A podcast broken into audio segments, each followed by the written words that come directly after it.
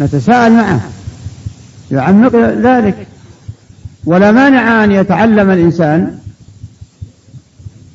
ويسأل عن كل أمر من المأمورات فما علاقته بلا إله إلا الله. وعن كل منهي عنه ما على ما علاقته بلا إله إلا الله. لماذا؟ لأن بعض المأمورات تركها كفر. مخرج من الملة. وبعض المأمورات قد يترك فعلها لكن ما يكفر لأنه لم يعتقد جواز تركها. وهكذا بعض المنهيات. قد يرتكبها فيكون ارتكب محرما لكن لم يعتقد حلها فلا يخرج من دائرة الإسلام إلى دائرة الكفر. وقد يعتقد حلها ولو لم يفعلها كالزنا وشرب المسكرات والغش ونحو ذلك وعقوق الوالدين من اعتقد حلة ولو لم يفعله فهذا كفر فإذا الإنسان عنده اعتقاد وعنده فعل. عنده اعتقاد وعنده فعل. وهناك من الأفعال ما يكفر به ولو لم يعتقد. كالسجود لغير الله. والركوع. والذبح لغير الله. والنذر لغير الله. والاستغاثة بالأموات. العبادة التي لا تصلح إلا لله وحده. هذا أمر مهم. هو هو شأن المسلم.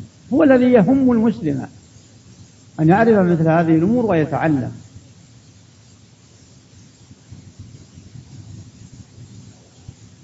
ولهذا مما أصيب به الإخوة التركيز على هذا الأصل.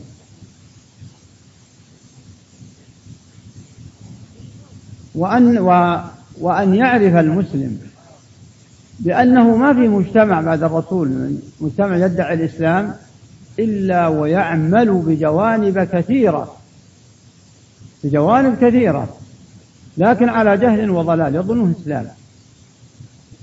يظنونه أمر به الإسلام. إذا مجرد الظن ما ينفع في العبادات. لا بد من علم. والعلم لا بد من تعلم والتعلم لا بد من معلم. لا بد من معلم. فليس العلم الشرعي يأتيك إلهام. ما ما في ما في وحي بعد الرسل. ما جاء لا, لا يأتيك إلا بتعلم. والتعلم يختلف باختلاف المتعلم. فبعض المتعلمين ينفتح له الباب من أول وهلة. وبعض المتعلمين يتأخر عليه لكنه على أجر وهو يتعلم. لأن جاء في الأثر في بيان خسارة الناس إلا عالم ومتعلم. عالم ومتعلم. فأما من فقد هاتين الصفتين ليس عالم ولا متعلم. هذا مع البهائم. فيرضى الإنسان لنفسه. لتركبن سنن من كان قبلكم. وأوجه أخوتي للتعلم من طرق العلماء الأموات الذين شهدت لهم الخليقة في جميع الأقطار. المنصفون. ومن كان موجودا مشى على طريقتهم.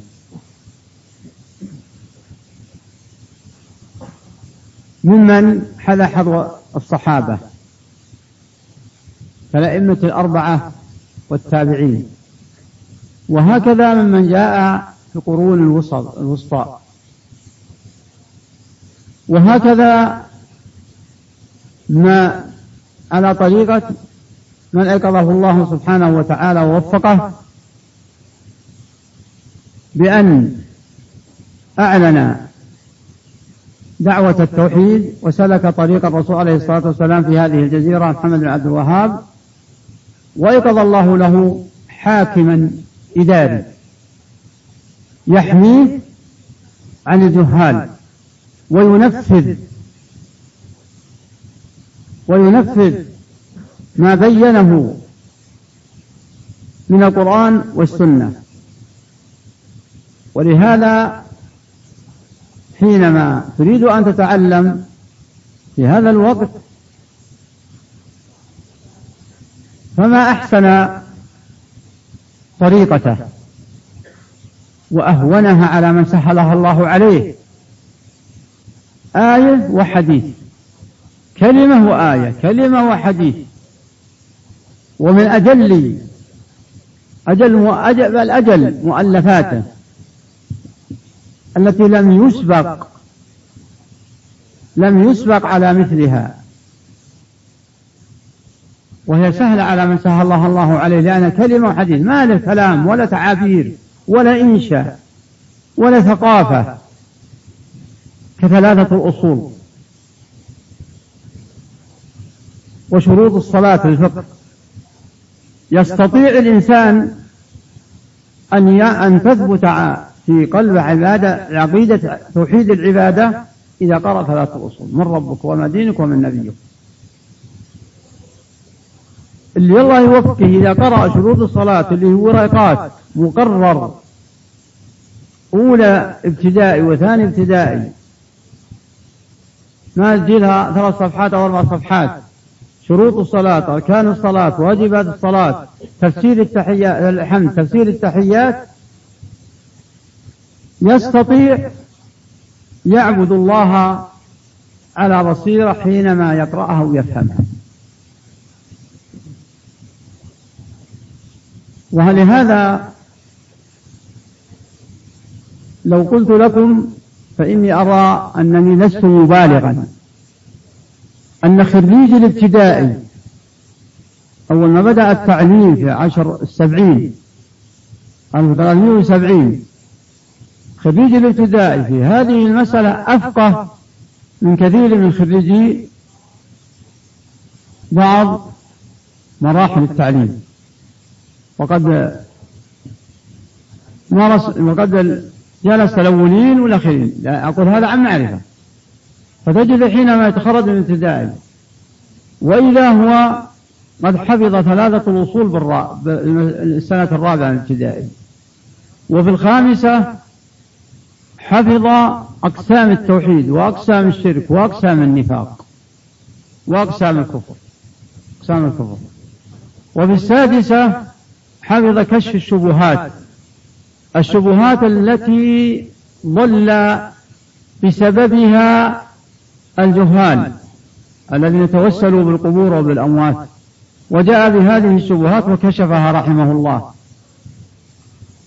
فلو لم تكن مقررة بكاملها وإن كانت موجودة نماذج منها في التعليم الآن لكن ليست بكاملها. قد تكون مشطبة أو يكون من يدرسها ما عرف حقيقتها ولا هضمها.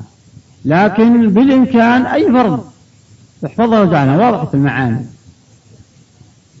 ثم بعد ذلك ما سماه بكتاب التوحيد. الذي هو حق الله على العبيد. فلماذا جاء بهذه الكلمة الذي هو حق الله على العبيد في بعض النسخ؟ حطوا بالكم يا أخوان. لأن كلمة كتاب التوحيد قد تشمل توحيد الخرافيين وهو توحيد الربوبية. فالإقرار بوجود الرب هذا توحيد. لكن لا ينفع صاحبه ما لم تعترف بأن العبادة لله وحده. وهذا جزء لا من أجزاء لا إله إلا الله. كتاب التوحيد ما جاب له ولا أي مقدمة.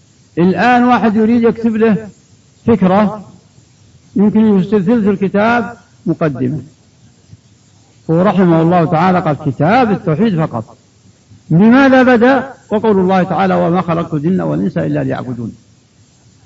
ثم يأتي بآيات ثم يأتي بحديث واحد. ثم بفضل التوحيد ثم بتحقيقه ثم بالتخويف من الشرك ثم بطريقة ببيان طريقة الدعوة إلى الله وبيان منهجها. ثم الآيات التي تفسر معنى لا إله إلا الله ثم يبدأ بأنواع من الشرك يقع فيها من يدعي الإسلام. هذا المؤلف هذا التأليف رحمة الله عليه وسائر علماء المسلمين. ومن ناصره؟ طيب، ومن ناصر ومن أيقظه الله لنصرة هذه الدعوة وقمع من قام مضادا لها وهو محمد بن مسعود. ثم استمرت ذريتهما على ذلك. الآن في القرن تقريبا ثلاثة قرون. فلا بد من تعلم. حتى نسلم من هذا التحذير الذي تضمنه هذا الخبر. لتركبن سنن من كان قبلكم. ومن لم يتعلم فلا يأمن على نفسه أن يرتكب سنن من قبلنا من اليهود والنصارى وجهلة العرب وجهلة المسلمين الخرافيين كان الأخ محمد يشير بالإيجاز وأنا أحاول ذلك لكن أحب أن أختم الكلمة. عن آه، إذنكم فالذي يصيب نفسي وإخوتي تقوى الله. ثانيا التعلم على بصيرة. ولا يمكن أن يحصل ذلك إلا أن يتصل المتعلم بمن سبقه ممن وثق منه ورآه على منهجية صحيحة. وبيان المنهجية الصحيحة التي لا يخشى صاحبها أن تنتشر.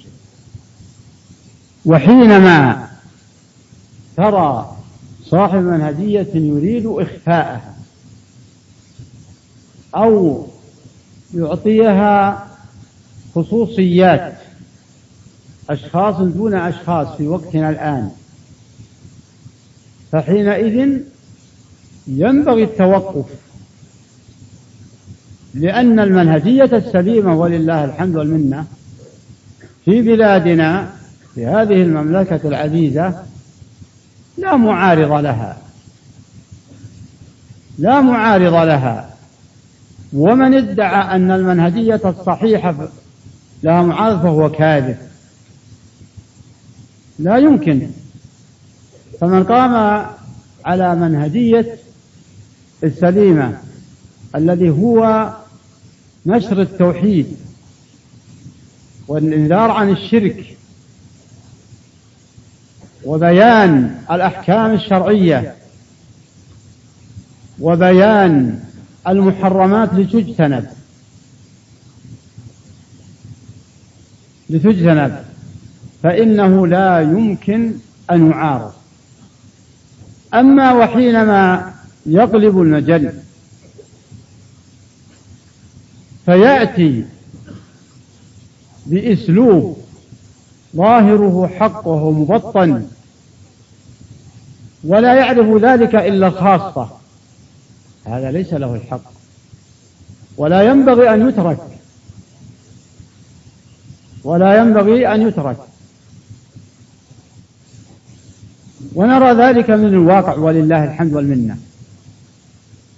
فهل يستطيع واحد أن يأتي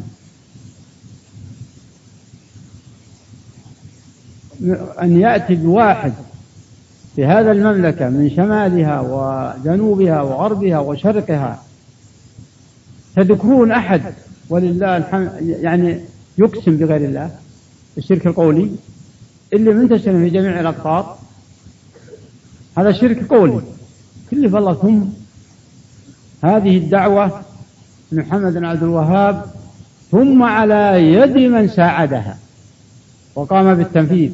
لأن الحق يا أخوان يحتاج إلى إلى علم وتنفيذ ولم تجتمع إلا في الرسول عليه الصلاة والسلام.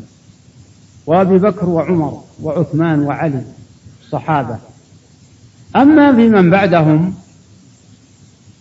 فقد وجد العلماء واحتاجوا إلى منفذين وهم الحكام. فإذا اجتمع حاكم إداري ينفذ شعائر الإسلام فما أعظمها من نعمة كأنهما رجل واحد.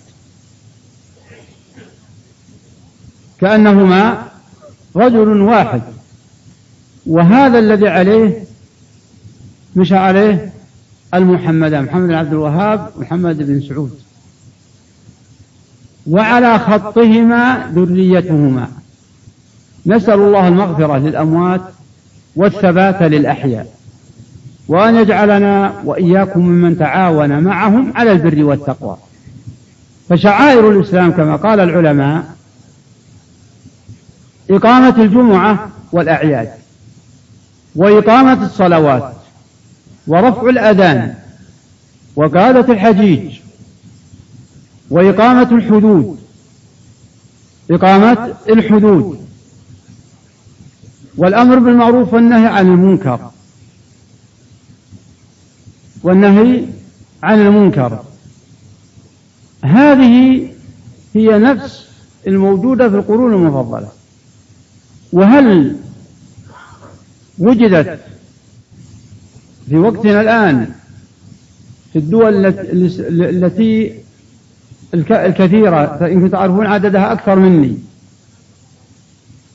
ولهذا نعمنا ونعم من وفد إلينا بهذا الأمن العظيم. فالأمن أيها الإخوة الأمن على الدين, على الدين تعبد الله لا تخف لومة لائم. ترفع الأذان وتصلي تقول لا إله إلا الله. صلى كريم مضغة. آمن على عرضك. آمن على مالك. آمن على دمك. مفتح مفتح وسائل التعليم. للدين والدنيا. فمما يجب علينا أن نتوجه إلى الله بالشكر. ثم إن الشكر ليس مجرد الشكر لله فقط فحسب. وإنما من جملة الشكر أن تذكر الخير وتدعو لمن قام به. وأن تبين ما لاحظته من شر وتسأل الله السلامة لك ولمجتمعك منه. على سبيل الديانة في أمرك ونهيك لا على سبيل التشنيع وإغارة الصدور. وأجل ما يجب أن نحافظ عليه مما جاء في القرآن والسنة وهو ولله الحمد موجود عندنا أمور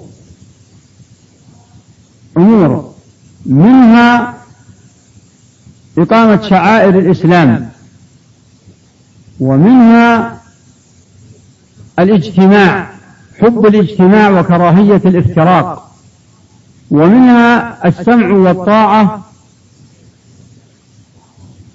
لمن ولي أمرا من أمورنا إداريا أو علميا. ما لم يأمرك بمعصية. وكثير من الأخوة قد يسمع هذه الكلمة لا طاعة لمخلوق بمعصية الخالق. فيغويه الشيطان الجن والإنس على أن معنى لا طاعة لمعصية الخالق إذا كان الخالق عاصي. ما لك شغل بالخالق بالعاصي. وإنما ما أمرك به. اللي هل أمرك أنت بمعصية؟ هذه النقطة. حينئذ اعتذر. قال لك سم اشرب كاس الخمر. قل لا والله اسمح لي. هو مع خمره يشربه. وقال لك صل سمع طاعة صل. قال لك قم اردع هذا الظالم. قل سمع طاعة احرس سمع طاعة فكونه هو عاصم بنفسه هذا ما يعنيك إلا أن تنصحه إن كان لك قدرة. فأكرر تفسير لا طاعة لمخلوق مع صفة الخالق. الذي يغلط في تفسيره كثير من الناس فيقع ربما يغلط بعض الأفراد والحمد لله مو كثير بعض الأفراد أنا أنا أغلط. بعض الأفراد ونسأل أن يكونوا قلة. فيشبه عليه الشيطان من شياطين الجن والإنس بأن المقصود أن يكون الامر في غاية الطاعة. هذا منين؟ آه ما في معصوم من الرسول. وأنت آمر ومأمور. فقد تكون أنت آمر قد تكون أب قد تكون أم تأمر ولدها. فلمن له أمر عليك؟ من حاكم. أو من أم. أو من أب. أو من مدرس في حدود سلطته أو من إداري في حدود سلطته أو مدير مكتبك. ما في إلا السمع والطاعة. هذا شعار المجتمع المسلم الذي ولله الحمد نجده في بلادنا وهو سبب هذا العز. نسأل الله أن يثبتهم. على قول الثابت وأن يديم علينا. هالنعمة. هذا هذه من أسباب ولله الحمد رهبة الأعداء. فلهذا يقول عليه الصلاة والسلام نصرت بالرعب كله لأجل الاجتماع. فالقرآن والسنة يحب الاجتماع ويكره الافتراق. وإذا عرفنا أنه أن الله سبحانه وتعالى ورسوله يحب الاجتماع فلنعمل أسبابه وهو عدم المخالفة. وإذا عرفنا أنه يكره الافتراق فلنحذر أسبابه وهي المخالفات. ولنعلم أن حب الاجتماع مع المجتمع الكبير وهو الرعية مع الراعي ومع المجتمع المصغر وهو مع الولد ووالده وأمه ومع الموظف عند مديره وبهذا يكون للمجتمع رهبة ويعز المجتمع ويعبد الله على بصيرة ويسلم من الشياطين يسد يسد المنافذ. وأعود على العنوان الذي وضعه الإخوة وهو قوله عليه الصلاة والسلام لتتبعن سنن من كان قبلكم. ومن سنن من كان قبلنا كثرة المخالفات التي تؤدي إلى الافتراق وتؤدي إلى التناحر وتؤدي إلى التباغض الذي نهى عنه الرسول عليه الصلاة والسلام في قوله لا تباغضوا لا تباغضوا. وأمر بطاعة من له حق ما لم يأمرك بمعصية حتى ولو كنت تبغضه. ستأتي أمة تلعنونهم ويلعنونكم ويبغضونهم ويبغضونكم. فقالوا ألا ننابذهم حينئذ بالسيف؟ قال لا ما أقاموا فيكم الصلاة. ليش يا إخوان؟ كل ما يحدثه الافتراق من الشر والخوف الذي الخوف مصيبة إذا حل بالمجتمع. فإنه يفقد عبادة الله على وجه الصحيح تسفك الدماء تنتهك الأعراض تنهب الأموال نسأل الله السلامة. كما هو المشاهد أو ما نسمع عن بعض المجتمعات الأخرى نسأل الله أن يرفعه عن جميع المجتمعات وأن يحمانا بالله ثم بولاتنا عن هذه الصفات الخبيثة. وكل ما يسير وكل ما يستطيع الإنسان يحذر المخالفات. يحذر المخالفة مع من له أمر عليه حتى ولو مع صديقه حتى ولو مع جاره. لأن الله يقول واعتصموا بحبل الله جميعا ولا تفرقوا. والرسول عليه الصلاة والسلام يأمر بالسمع والطاعة إلا حينما يأمرك الآمر بمعصية تعملها بنفسك. أن تعملها بنفسك. أما لو كان عاصي وله أمر عليك فأمرك بأمر لا معصية فيه فنفذ. هذا من أسباب الاجتماع. هذا من أسباب تآلف القلوب. هذا من أسباب تآلف القلوب. والله يقول يا أيها الذين آمنوا أطيعوا الله وأطيعوا الرسول وأولي الأمر منكم. وحينما يعثر الإنسان على أمر لا يرتضيه لا يرتضيه لا ينفذ شيء يرجعه لولي الأمر ولفائدة ولاة الأمور هذه الأمور هذه المسائل بنص القرآن. وهو قوله, قوله تعالى وإذا جاءهم أمر من الأمن أو الخوف أذاعوا به ولو ردوه إلى الرسول وإلى أولي الأمر منهم لعلمه الذين يستنبطونه منهم. فالإشاعة بالشيء فيعتبر من خصال المنافقين. هم الذين يحبون أن تشيع الفاحشة في الذين آمنوا.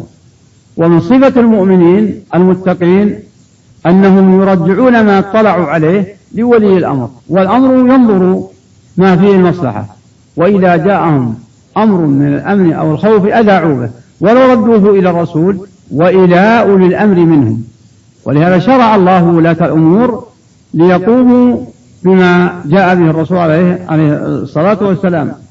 ومن ذلك ما عمله عليه الصلاة والسلام حينما آه، أتاه خبر اليهود في من بني قريظة أنهم نقضوا العهد. في وقع في وقعة الأحزاب. آه، لما انتهت الهية والمعركة وتجمع المسلمون ضمن جراحهم جاء للرسول عليه الصلاة والسلام فقيل لبني قريظة نقضت العهد. فماذا عمل عليه الصلاة والسلام؟ أرسل واحد. قال رح شف. هم نقضوا أو ما نقضوا. فإن كانوا لم ينقضوا. لم ينقضوا. فإذا دنوت من, من منا. ارفع صوتك. يا رسول الله لم ينقضوا العهد. شو يا إخوان اللي يقول الشريعة ما جاءت في السياسة من أعظم السياسة ما جاء به الشرع. هذه السياسة. وإن كانوا قد نقضوا فأسر لي. أعطني علمني سر أنهم نقضوا. شوف هذه السياسة الشرعية. لماذا يا أخوان؟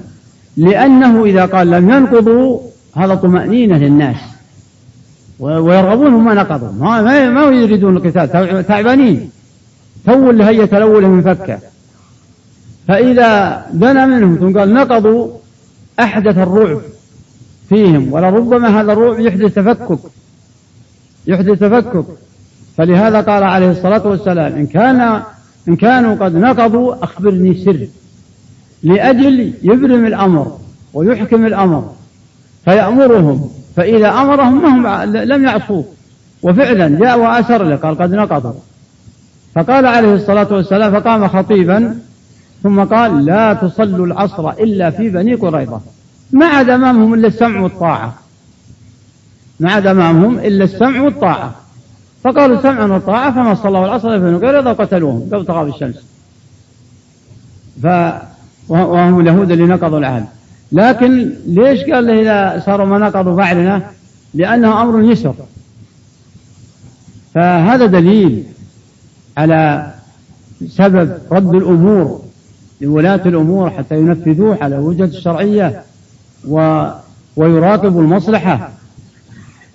أما أن الإنسان إذا أحس بشيء أخذ يحكيه وأخذ ينشره يقولون ويسمون وسمعنا وهو إرجاف ولا واحد ضال مضل ومغرض فيبث ما قد يسيء. للمسلمين عامة ولولاتهم خاصة ويقع في قلوب المنافقين والجهال والصبيان الصغيرين ثم إذا سمع أدنى شيء أخذ يحكيه الثاني يحكيه الثالث لا. فالعاقل كل ما سمع مما يضر بالمسلمين يكف عنه. إن كان ولا بد فليهمس بيد المسؤول. المسؤول يقدر المصلحة وبرية ذمته خلاص. نسأل الله سبحانه وتعالى أن يثبت الجميع على قوله الثابت وأن يبصر الجميع وأن يعافينا من مضلات الفتن ما ظهر منها وما بطن وأن يوفق ولاة أمورنا لما في صلاح الإسلام والمسلمين وأن يجعلنا من المتعاونين معهم على البر والتقوى. وصلى الله وسلم على نبينا محمد وعلى آله وصحبه أجمعين. فجاء في الكلام جاء الكلام عدة معاني متشعبة لأن الحقيقة الارتجال يصعب انضباطه عن التشعب ولكن أريد أن في خلال دقيقتين أو ثلاث دقائق أن أتي بخلاصة. أيها الإخوة إن جزيرة العرب قبل بعثة الرسول عليه الصلاة والسلام شذر مدر متفرقون متقاتلون عبدة أوثان وعادات جاهلية يقتل بعضهم بعضا. فبعث الله هذا النبي الكريم.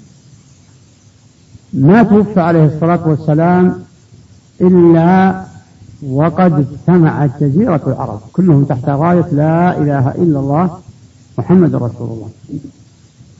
بعدها التقاتل والتناحر والتباغض. حتى إن اليهود في المدينة من أسباب إعانة الله لنبيه عليهم أنهم كرهوا هذا الاجتماع فحاولوا التفريق. حاولوا التفريق. فأخذوا يتشاورون كيف يفرقون الأوس والخزرج. وقبل الأوس والخزرج يتقاتلون هم عرب يتقاتلون. ولما جاء الإسلام جمعهم الله على هالكلمة فقالوا نرسل فلان يدخل عليهم النخوة. ألستم شجعان ألستم كذا وكذا ألستم ليش أرسلوا اليهود شاب؟ لأن عادة الشاب يثور ولا يلعي النظر والشور هذا أنه يرسل لهم شاب من شيبة عند اليهود قال اللي قال شاس بن قيس فلما جاء هذا الشاب أوغر صدورهم فقالوا بيناتهم إن شئتم أعدناها جذعة. فرجعوا فأخذوا السيوف وبرزوا للحرة يتناخون. فبلغ الرسول عليه الصلاة والسلام فخرج يجر رداءه لا ترجعوا بعدي كفارا يضرب بعضكم رقاب بعض. فما توفي إلا وقد توحدت الجزيرة وصدق ما قال أن الضعينة ستسير من المدينة إلى صنعاء لا تخاف لومة لائم ولا تخشى إلا الله. وبعد القرون المفضلة؟ وتقطع الدولة الإسلامية حصل الاضطراب والخوف. وحصل في الجزيرة ما حصل. وفي القرن الذي أشرت له الثاني عشر أيقظ الله هذين الرجلين بعدما فشت الخرافات في الجزيرة وعاد ما كان في الجاهلية من من تقاتل وتناحر. وأيقظ الله هذين الرجلين. هذا بيده النور والعلم وهذا بيده السيف ينفذ حتى عادت الجزيرة إلى حال التاريخ مثل ما كان في عهد الرسول عليه الصلاة والسلام. كما هو المشاهد الآن ولله الحمد والمنة وبهذه النقطة أذكركم أنها نعمة. لأن الله يقول في كتابه يا أيها الذين آمنوا اذكروا نعمة الله عليكم إذ كنتم أعداء فألف بين قلوبكم. واذكروا نعمة الله عليكم إذ كنتم أعداء فألف بين قلوبكم. والآية الأخرى يا أيها الذين اذكروا نعمة الله عليكم وميثاقه الذي وثقكم به. فهي نعمة كبرى من الجزيرة العرب. عادت كما كان في عهد الرسول صلى الله عليه وسلم من الأمن على الضروريات الخمس. فنتنبه لهذا. ومن قصة اليهود نحذر من طيش الشباب. ولو معنى كلهم قد يكون شاب 100 شاي. لكن في الغالب أن ثورة الشباب تتحرك أكثر فعليهم أن يطمئنوا وأن يثقوا. بمن سبقهم بالسن وأن يرشدوا كبير السن إذا رأوه قد حاد عن الطريق من باب الإرشاد. أما من باب الجملة من باب في الجملة أن تكون الكلمة تركز على الشباب فقط ودون تجارب ودون علاقة بالكبار فهذا لم يكن في السابق حتى في الجاهلية. نسأل الله أن يثبت الجميع على قول ثابت. فالذي أردت أن أذكركم به هي نعمة هذا الأمن وسببه رفع راية التوحيد لا إله إلا الله محمد رسول الله لا توجد إلا في رايتنا ولله الحمد. فهي نعمة كبرى. نسأل الله أن يغفر للأموات وأن يثبت الأحياء ويعينهم على ما كلفوا به نعم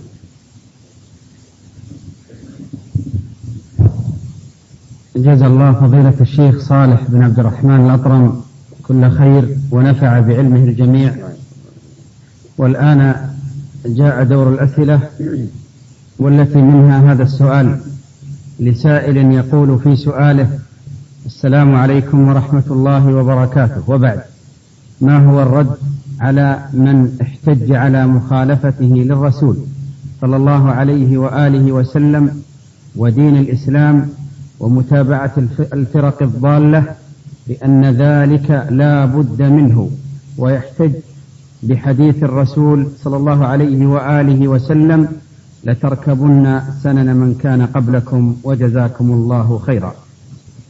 هذا ما يحتاج رد هذا ما نقول له ما نقول له الرد نقول له تعلم. فإذا تعلم عرف الجواب وعرف معنى الحديث. فكونه يغلط ويتوهم معنى الحديث ثم يقول ما هو الرد؟ نتنبه يا إخوان. فهل لتركبن سلم من كان قبلكم؟ هل معناه أمر بأن تركب سلم من كان قبلكم يحتج بذلك؟ أو أنه إخبار بمعنى التحذير كما ركزت عليه في قول لا تتبعون سلم من كان قبلكم؟ فهو إخبار بمعنى التحذير. لا تركبون سنة من كان قبلكم. فإذا كان ما عرف المعنى ولا تعلم يتعلم حتى يعرف معنى الحديث. لأنه مرضى هو ما جاب شبهة يقول ردوا عليه. هو جهل المعنى من أصل من من أساس. وفق الله الجميع لعل الجواب واضح إن شاء الله. نعم. إلا إلا إذا مطرح ما في مانع من يستفسر عنه. أعيده مرة ثانية. لا تركبون سنة أو لا تتبعون ركزت عليه. بمعنى إخبار بمعنى النهي يسمونه العلماء وأن هذا سيحصل فهو تحذير لئلا تسلك. السنن المخالفة كما سلكها من قبلنا. فلهذا قال في الحديث حتى لو وجد في الأمم السابقة من يأتي أمه علانية فتجد يقول هذا أمر يحتاج يقول هذا أمر وحد يأتي أمه علانية لكان من أمتي من قد يأتي أم علانية فهو تحذير. على كل حال أنا سامح إذا كان ما فهم يعيد السؤال. وإذا كان وضح المعنى فالحمد لله. نعم. أحسن الله إليك. سائل يقول هناك بعض الأعمال وبعض الأقوال هل تعتبر من مشابهة اليهود والنصارى؟ مثلا بعض قصات الشعر للشباب وللنساء. هذه مسائل من العادات التي إذا اشتهرت على أناس ليسوا بمسلمين أو فساق فينبغي مجانبة ما اشتهر على الفاسق أو الجاهل أو الكافر أو المشرك. أما مجرد القصة فهو قص من جميع الشعر كله هذا شيء. كونه يقص شعره على التساوي ما شيء. إلا المرأة فالمرأة مأمورة بترك شعرها إلا إذا وصل إلى حد يضر بها. كان يثقلها يمشي على الأرض. مثل ما يذكر بعض القصيرات في بعض الدول الشرقية والآسيوية أن وجد بعضهم قد أو جاء أسئلة من بعض الدول. إن رأسه يمشي يثقلها ويجلس معها على الأرض تسحب على الأرض هذا لا مانع إذا ضر بها. وأما أن يكون شعر معتاد فلا يصح للمرأة أن تقصره. ولا أن تأخذ منه من هنا ومن هنا. لأنه نعمة. الشعر نعمة فكيف تكفر بذلك؟ وأما شعر الرجل شعر رأسه فهذا إن تركه كان عادة المجتمع. ترك فلا بأس وإن أزاله سواء أزال بعضه في الماكينة أو بالموس فأمر سهل الرجل. وأما شعر اللحية هذا من أساس لا يؤتى لحية الرجل. وأما إذا قدر أن المرأة نبت لها لحية فتزيلها لأن الأصل عدم اللحية للمرأة فلا تترك تشابه الرجل. وأما العانة فسنة ويحرم بقاؤها بعد أربعين يوما. هذه خلاصة التفصيل في الشعور. نعم. الذهب للرجال. طبعا ذهب الرجال محرم على الرجال وحل الذهب لإناث أمتي وحرم على ذكورها. فلا يصح للرجل للذكر أن أن يتزين بلبس الذهب لا خاتم ولا قلادة ولا غيره. نعم. لفظ بعض الكلمات الأجنبية بدل السلام عند اللقاء أو المفارقة. مثل إيش؟ يعني بعضهم يا شيخ. إيش يجيب؟ اي والله ما جاء مثال نفس السائل المقصود إن السلام بلفظ السلام. والسائل ما جاب كلمة. وأنا في ظني ما في كلمة تعوض عن كلمة السلام. لأن السلام اسم من أسماء الله. ومعناه الدعاء بالسلامة لمن لقيته أو لمن أتيته. فلا يعوض آه، عنه شيء. أحسن الله إليك. سائل يقول إذا وجد مدير من النصارى علي هل إذا اتبعت خططه وهي ناجحة في إدارة الأعمال الدنيوية سواء بالعمل أو بأعمال الخاصة هل أكون من الذين اتبعوا اليهود والنصارى؟ على كل حال الأمور الدنيوية والأعمال الدنيوية ليس فيه لأن السؤال هذا ذي شقين. ليس فيه مانع أن تأخذها من غير المسلمين. من غير المسلمين كصناعة ونحو ذلك. لكن الشق الثاني وهو أن يكون المتولي كافر له السيطرة على المسلم هذا هذا الذي لا ينبغي بحيث أنه يسيطر عليه ولربما فوت عليه واجب أو ربما أدخل عليه مكروه أو محرم فلا ينبغي أن يسيطر عليه لكن قد يكون عمل خاص بحيث أنه معروف لهذا المسلم أن يعمله. وليس له سبيل عليه بحمله على مكروه أو محرم حتى يحقق قوله تعالى ولن يجعل الله للكافرين على المؤمنين سبيلا. فإذا كان عمل محدد يعمله لهذا الكافر وينتهي منه بأجر معلوم ليس له السيطرة يأمره ينهاه يتأخر عن صلاة يتأخر يدخل عليه آه، المحرم يعمل محرم. فهذا يمسك عمل اللي يسمونه قطوعة. ما له سبيل عليه إلا ينتهي عمله. إلا إن أخل إن أخليت فله السبيل لأنك أنت اللي خليت يا المسلم آه، الخلاصة أن الأعمال تختلف. فهناك قال ما قال له عمل قطوعة. يعني معلوم العمل فهذا لا معنى. اشتغله وروح وخله. كما ذكر عن أحد الصحابة أنه أجرته يهودية يزعب يزعب لها الدلو من الماء. كل دلو ثمرة فإن كان العمل خدمة عامة. على صبي أو خادم البيت يأمر وينهى هذا لا. لأن الله يقول ولا يجعل الله للكافرين على من سبيلا الظاهر الجواب واضح إن شاء الله. يقول احفر الحفرة ابن هالجدار شلها الحمل وده يعني شيء معلوم. هذا ما في ما في معنى. يأخذ جاره ويمشي. إن شاء الله تعالى. لكن خدمة مثل ما تقول خاصة. سيطر عليه روح كذا تعال كذا اصبر لا. لا تروح تصلي لا يعني أديه إلى هذا الأمر لا. ما له حق. يشتغل عند الكافر بهذه الصفة. نعم. نعم. هذا مثل ما قلت لك سواء شركة أو فرد نفس ما قلت نفس الجواب, الجواب واضح. الشركة معلومة.